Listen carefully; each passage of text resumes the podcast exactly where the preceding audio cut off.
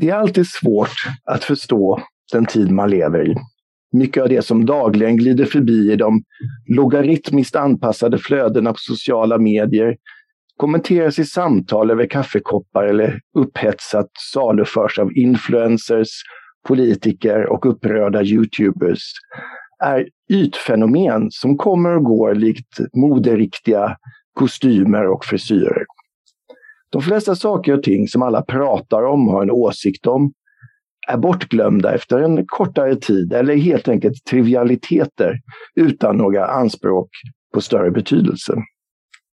De flesta av oss, förutom kanske eremiter, kontemplativa munkar och nunnor, lever därför i ett ständigt brus av oväsentligheter som döljer tillvarons djupstruktur.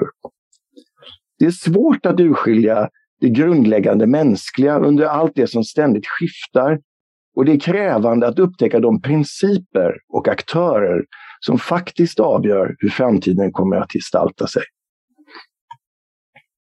Att undervisa till exempel på ett universitet kräver därmed att läraren försöker skära igenom det tjocka lager av underhållningskultur och klichéartade ideologiska positioner som de flesta studenter tror är tänkandets normala tillstånd. Bortanför detta, antar de flesta, ligger komplicerad teknisk kunskap som endast experter behöver bry sig om. Det vill säga den elit som konstruerar och upprätthåller det moderna samhällets materiella och digitala infrastruktur och dess ständigt nya maskiner. Att som vi idag i detta digitala zoomrum lyfta ett begrepp, tema och fenomen som offer, vilket löper likt en röd tråd genom mänsklighetens långa historia, är att utmana på flera avgörande punkter det senmoderna tillstånd vi befinner oss i.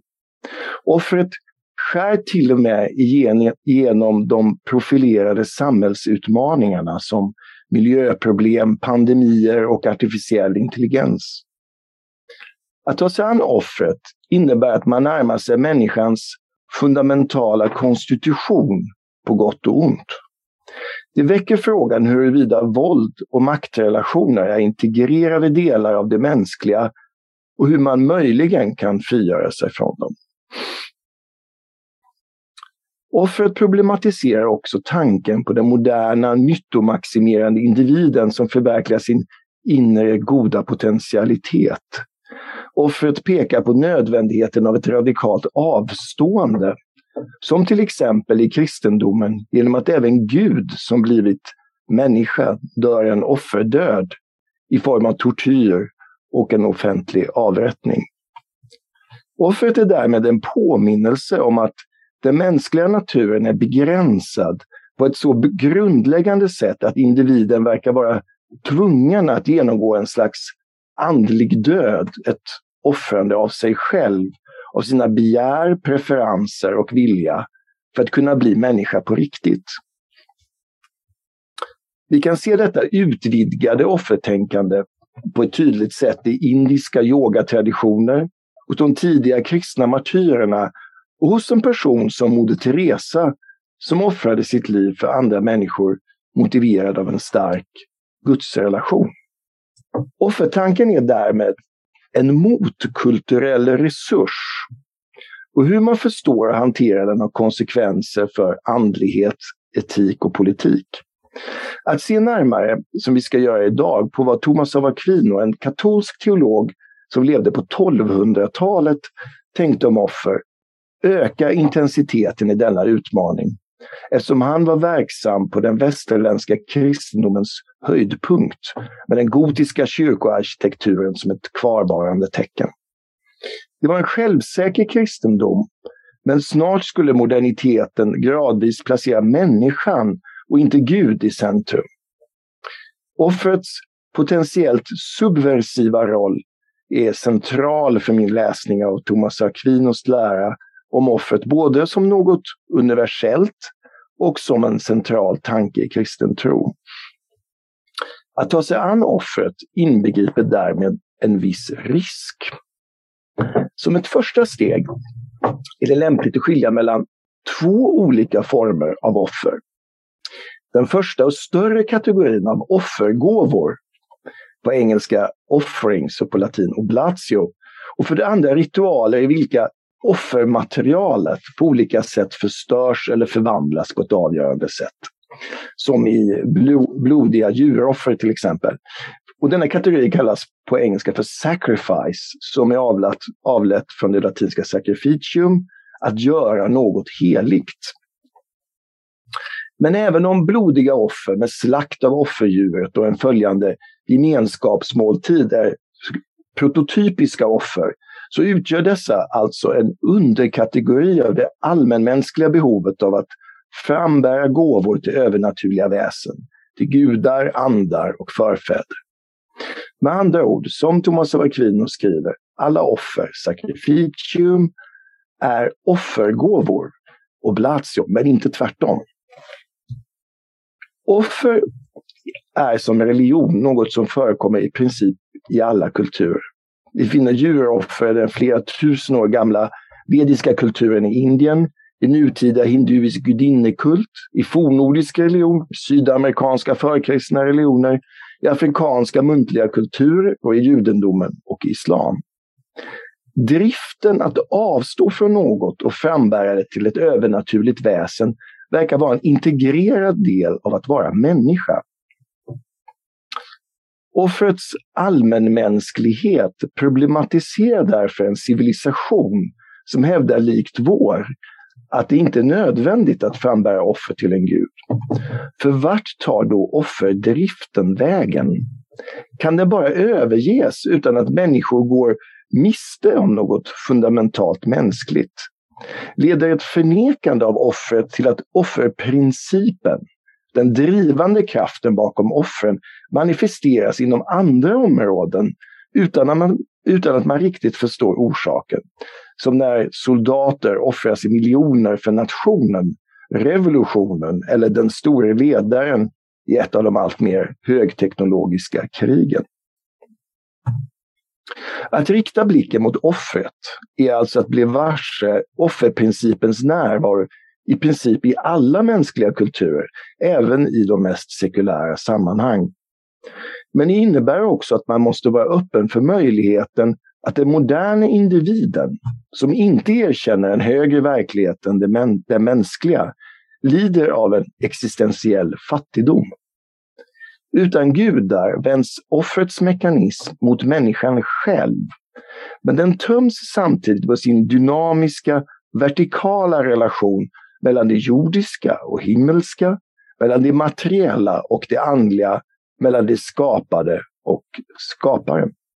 I Thomas av Aquinos stora teologiska verk, Summa Theologiae, diskuterar han offer som generellt fenomen i andra delen av del 2 under fråga 85 som innehåller fyra artiklar vilka behandlar frågorna huruvida offer till Gud är en del av naturrätten, om man endast ska offra till Gud, om offer är en specifik dygd och till sist om alla måste frambära offer. Fråga 85 är en, större tematisk, en del av en större tematisk helhet som sträcker sig från fråga 81 till 91 som behandlar dygden religion med underavdelningar som tillbedjan, bön, offer, löften och eder. För Thomas Aquino är religion i sin tur en del av den mer omfattande dygden rättvisa. Det vill säga att ge var och en vad de förtjänar. När det gäller religion innebär det alltså att ge Gud vad han förtjänar. Denna förståelse av religion som dygd är radikalt annorlunda gentemot det moderna religionsbegreppet som samlar både goda och onda förhållningssätt till det övernaturliga och som inte har samma fokus på handlingar, på tillbedjan. Offret som en religiös dygd är något man övar upp så att det blir till en habitus, en stabil handlingsdisposition, en vana som gör människan god. Motsatsen är laster som vidskepelse och avgudadyrkan. Denna annorlunda religionskontext för offret är den första spänningspunkten mellan Thomas av Aquinos offerförståelse och det vill säga grund, grundbultarna för ett sekulärt fram, samhälle. Efter att ha fört fram tre invändningar mot att offer skulle vara en del av naturrätten skriver Thomas i den korta del som heter sed kontra, det vill säga tvärtom. Tvärtom. Vid alla tider och bland alla folk har det all, alltid framburits offer. Och det som eh, utförs av alla, som man kan se utföras av alla, är till, syn, till, syn, eh, till synes naturligt. Därför är frambärandet av offer en del av naturrätten. Thomas Aquino tar här ett avgörande steg från faktumet att offer förekommer i någon form i alla kända kulturer till att det är naturligt för människan och därmed utgör en plikt för henne. Eftersom vi kan förstå detta förhållande med vårt förnuft utan hjälp av gudomlig uppenbarelse är det enligt honom en del av naturrätten som är det mänskliga förnuftets naturliga delaktighet i den gudomliga planen, det vill säga skapelsens ordning. Visserligen ger en liberal demokrati frihet till religioner och livssyn, men inte på grund av att det finns ett moraliskt krav på människor att frambära offer. Det skulle, om det är sant, underminera statens sekularitet som bygger på att vi inte kan ha kunskap om dels huruvida det existerar gudar och demoner, dels om det finns en normerande skapad mänsklig natur. Den styrande principen är istället att det enda vi kan ha säker kunskap om är den materiella verkligheten och vår egen logik. Att vara människa är därmed ett resultat av slumpmässiga genetiska förändringar som inte har någon moralisk laddning i sig själva. Komplexa ting har inte ett inneboende högre värde än enkla ting. En värdegrund är i så fall endast tillfälliga värderingar gjorda av en grupp människor under, av olika ting och förhållanden. I den följande delen, Respondio, jag svarar, fördjupar Thomas Aquino sin ståndpunkt. Människan inser enligt honom på grund av sina begränsningar och brister att hon är underordnad ett högre väsen eftersom hon behöver hjälp och detta högre väsen är det vi kallar Gud. Från beroendet av Gud som människan eh, inser genom sitt förnuft följer enligt Thomas att människan ska visa Gud underkastelse och ära. Subjektionem et honorem. För människan är det lämpligt att detta sker genom sinnliga tecken eftersom hon får sin kunskap genom sinnena och inte som änglarna genom en slags andlig intuition. Offret som ett moraliskt krav vilar därmed på att människan med sitt förnuft kan nå kunskap om Guds existens och utifrån det, in, det inse att universum är hierarkisk. Från det följer att den underordnade ska erkänna sitt beroende av det högre, det vill säga bekräfta den kosmologiska ordningen.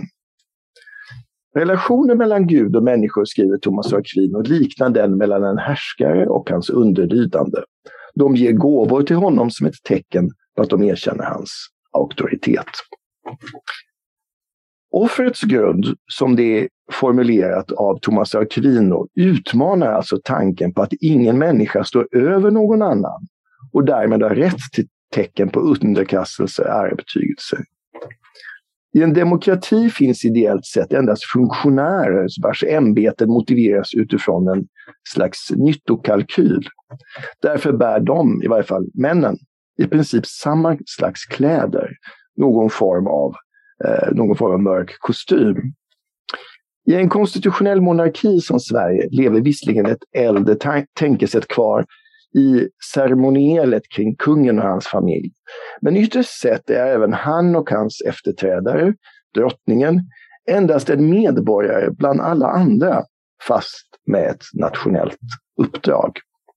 Från Thomas Aquinos rättfärdiggörande av religion och offerritual utifrån universums hierarkiska, hierarkiska struktur kan det te sig naturligt att dra slutsatsen att alla makter som står över människor har rätt till offer, som till exempel änglar och helgon. Thomas argumenterar dock mot detta genom att först skilja mellan offer som materiella tecken, till exempel slakten och uppbrännandet av tjurar, och de inre andliga offer som de yttre betecknar och riktar sig mot. Det egentliga andliga offret består i att själen offrar sig till Gud. Från tesen att offret till sitt väsen är andligt följer även enligt Thomas av Aquino att materiella offer endast, endast ska riktas till Gud. Annars skulle människor ge sina själar till lägre väsen, vilket då innebär politism. Återigen tar Thomas en liknelse från det mänskliga samhället.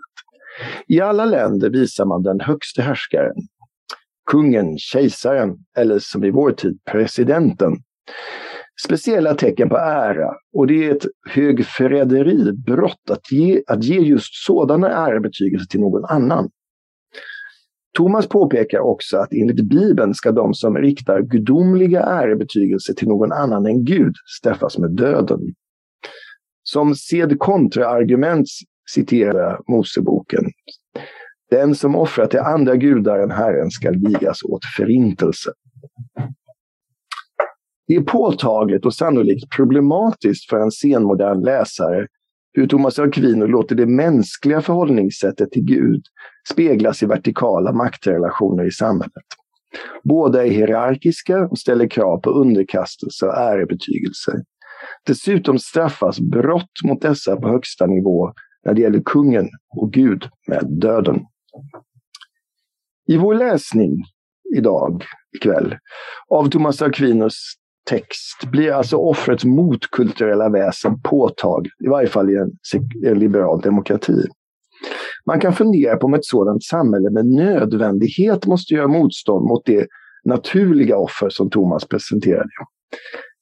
Eller kan det religiösa offret formas om i en egalitär riktning? Eller är det till sin natur, som Thomas argumenterar, en följd av ojämlikhet?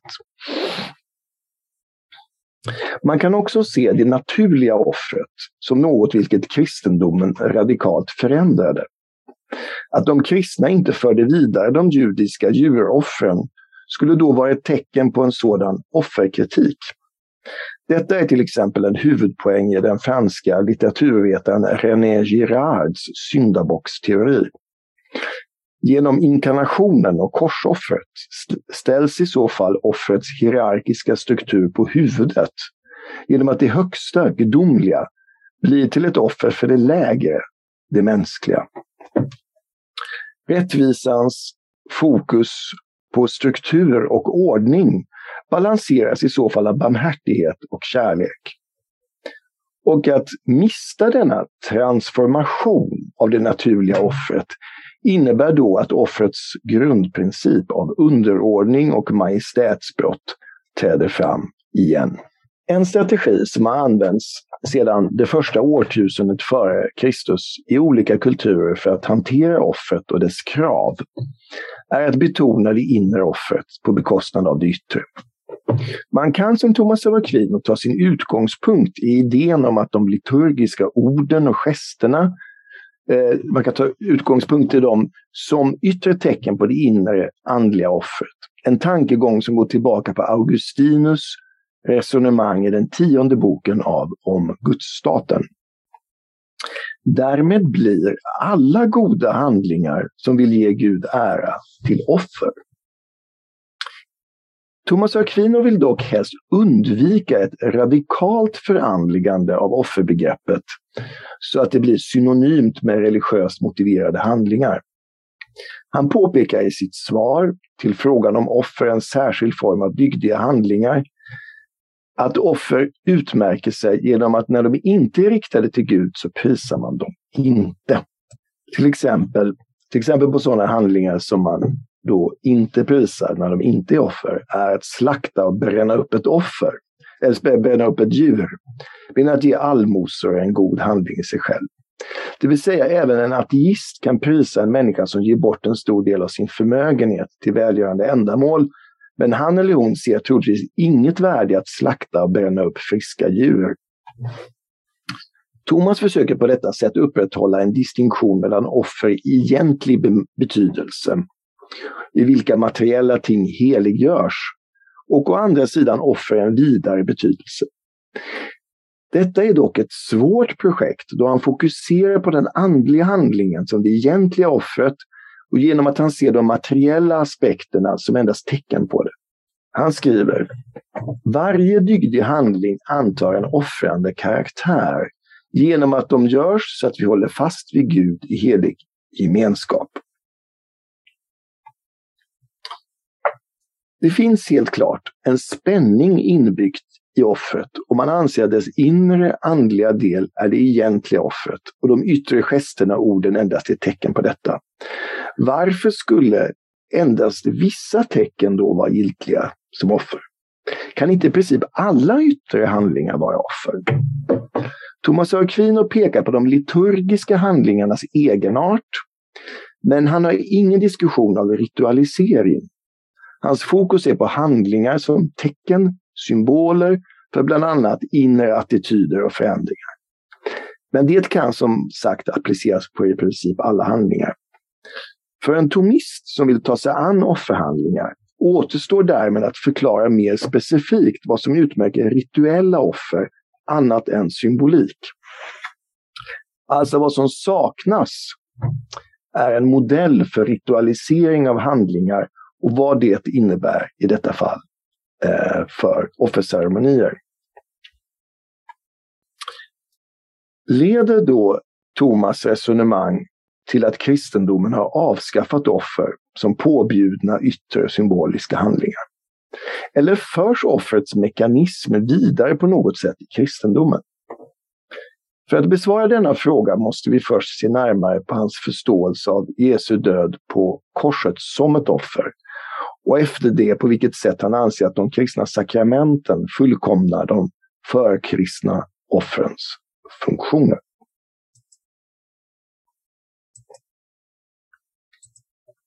I den tredje delen av Summa Theologiae, i sektionen innan sakramenten, tar Thomas av Aquino upp Jesu liv, bland annat Jesus som både offerpräst och det som offras, vilket har ett speciellt ord på engelska, victim, på latin, victima.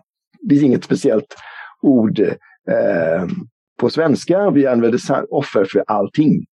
Så även offer för offer, eh, oblatio, för sacrificium, för victima och så vidare. Så det är lite svårt att prata om offer på svenska. Men vi gör vårt bästa.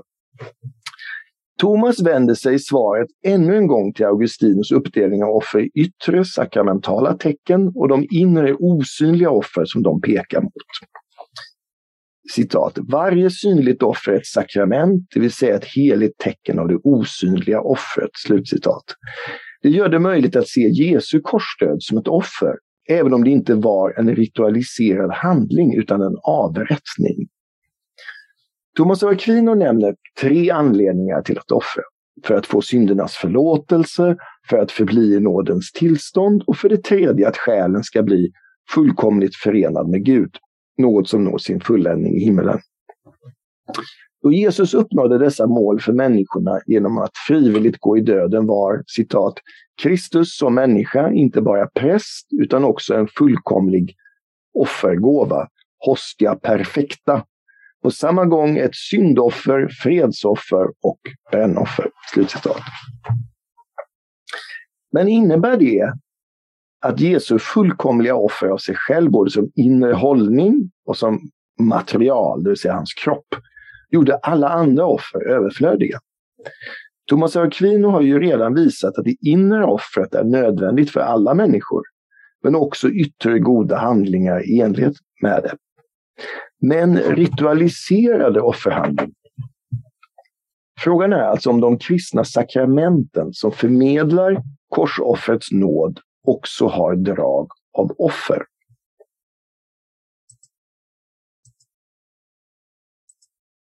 På, likna, på ett liknande sätt som sacrificium innebär att göra, no, in, innebär att göra något heligt, det är vad sacrificium betyder ordagrant, så får förståelsen av sakramentum som ett tecken på heliga ting del av samma problem.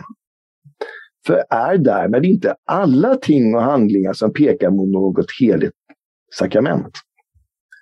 Thomas av Aquino begränsar dock betydelsen av sakrament till det som kan göra oss heliga, vilket då ansluter till betydelsen av just sacrificium, att göra helig. Han bemöter invändningen att yttre tecken inte är nödvändiga med att återigen ta upp att människans väg till kunskap går via sinnena. Det är därför nödvändigt med yttre tecken på, det, på de andliga krafter då, som då gör oss heliga. På det sättet är sakramentkategorin mer avgränsad än offret, då sakrament pekar mot något utanför människan, alltså på en gudomlig handling och inte på en mänsklig inre akt som offret, det vill säga en persons offer av sin själ till Gud. Till skillnad från dopet, som också förmedlar effekter från Jesu korsoffer, har eukaristin, nattvarden, en speciell karaktär genom realpresensen enligt Thomas av Aquin. Jesus är till kropp och själ närvarande under brödets och vinets gestalt, vilket gör att eukaristin inte bara pekar på nåd som gör människor heliga, utan visar också på något absolut heligt. Relationen till korsoffret blir därmed mer intensivt i eukaristin än i de andra sakramenten.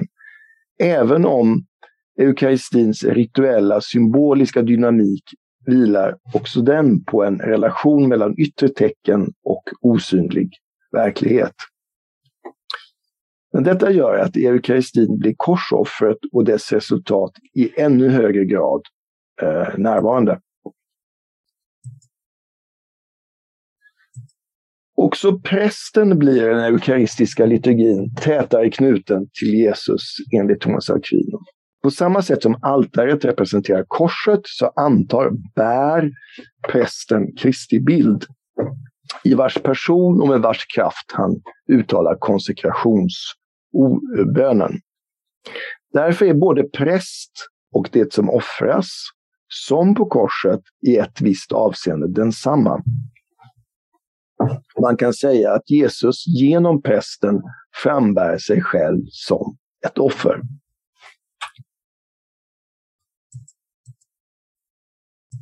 Thomas av Aquino gör dock en uppdelning av eukaristin i sakrament och offer.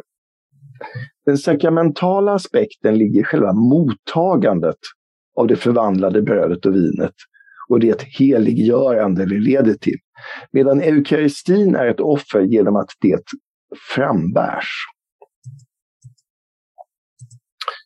Som sakrament ger eukaristin mottagaren andlig näring och åstadkommer en förening mellan Jesus och kyrkans medlemmar. Denna förening är beroende av kärleken, caritas, som därmed också åstadkommer förlåtelse av skuld och straff. Men eukaristin som offer har enligt Thomas av Aquino som primär funktion och kraft att utverka gottgörelse för våra synder. Denna reparation är dock beroende av hängivenheten hos den som offrar och de för vilka det offras.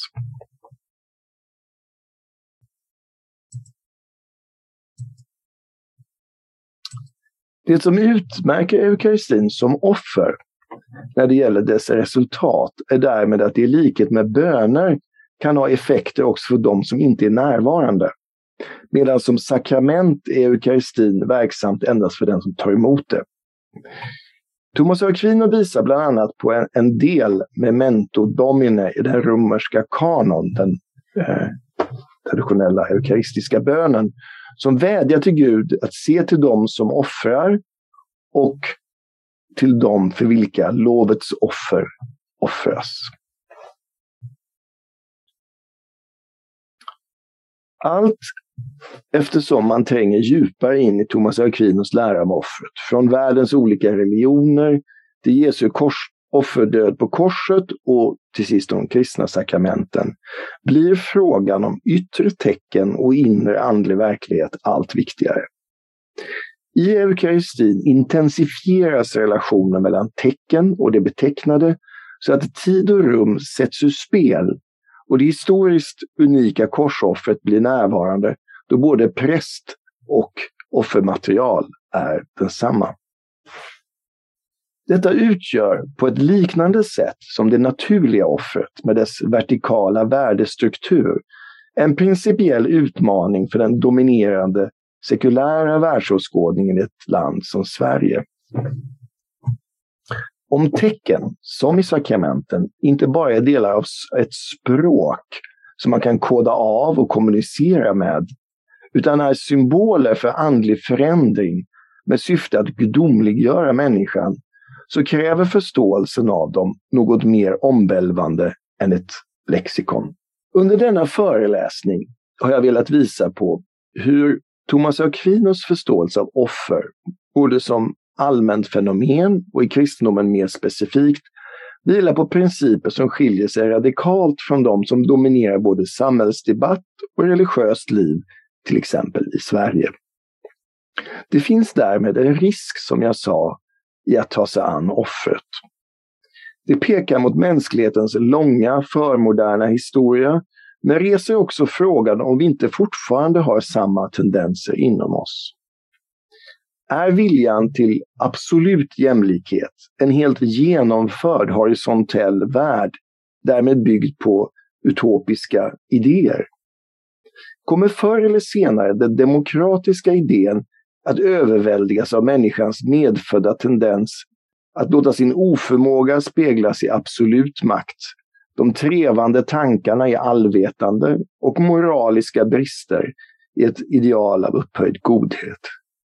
Och blir inte medborgarna då förpliktigade att frambära ting, eller till och med sina liv, som yttre tecken på deras inre lojalitet och offervilja till dessa nya gudar?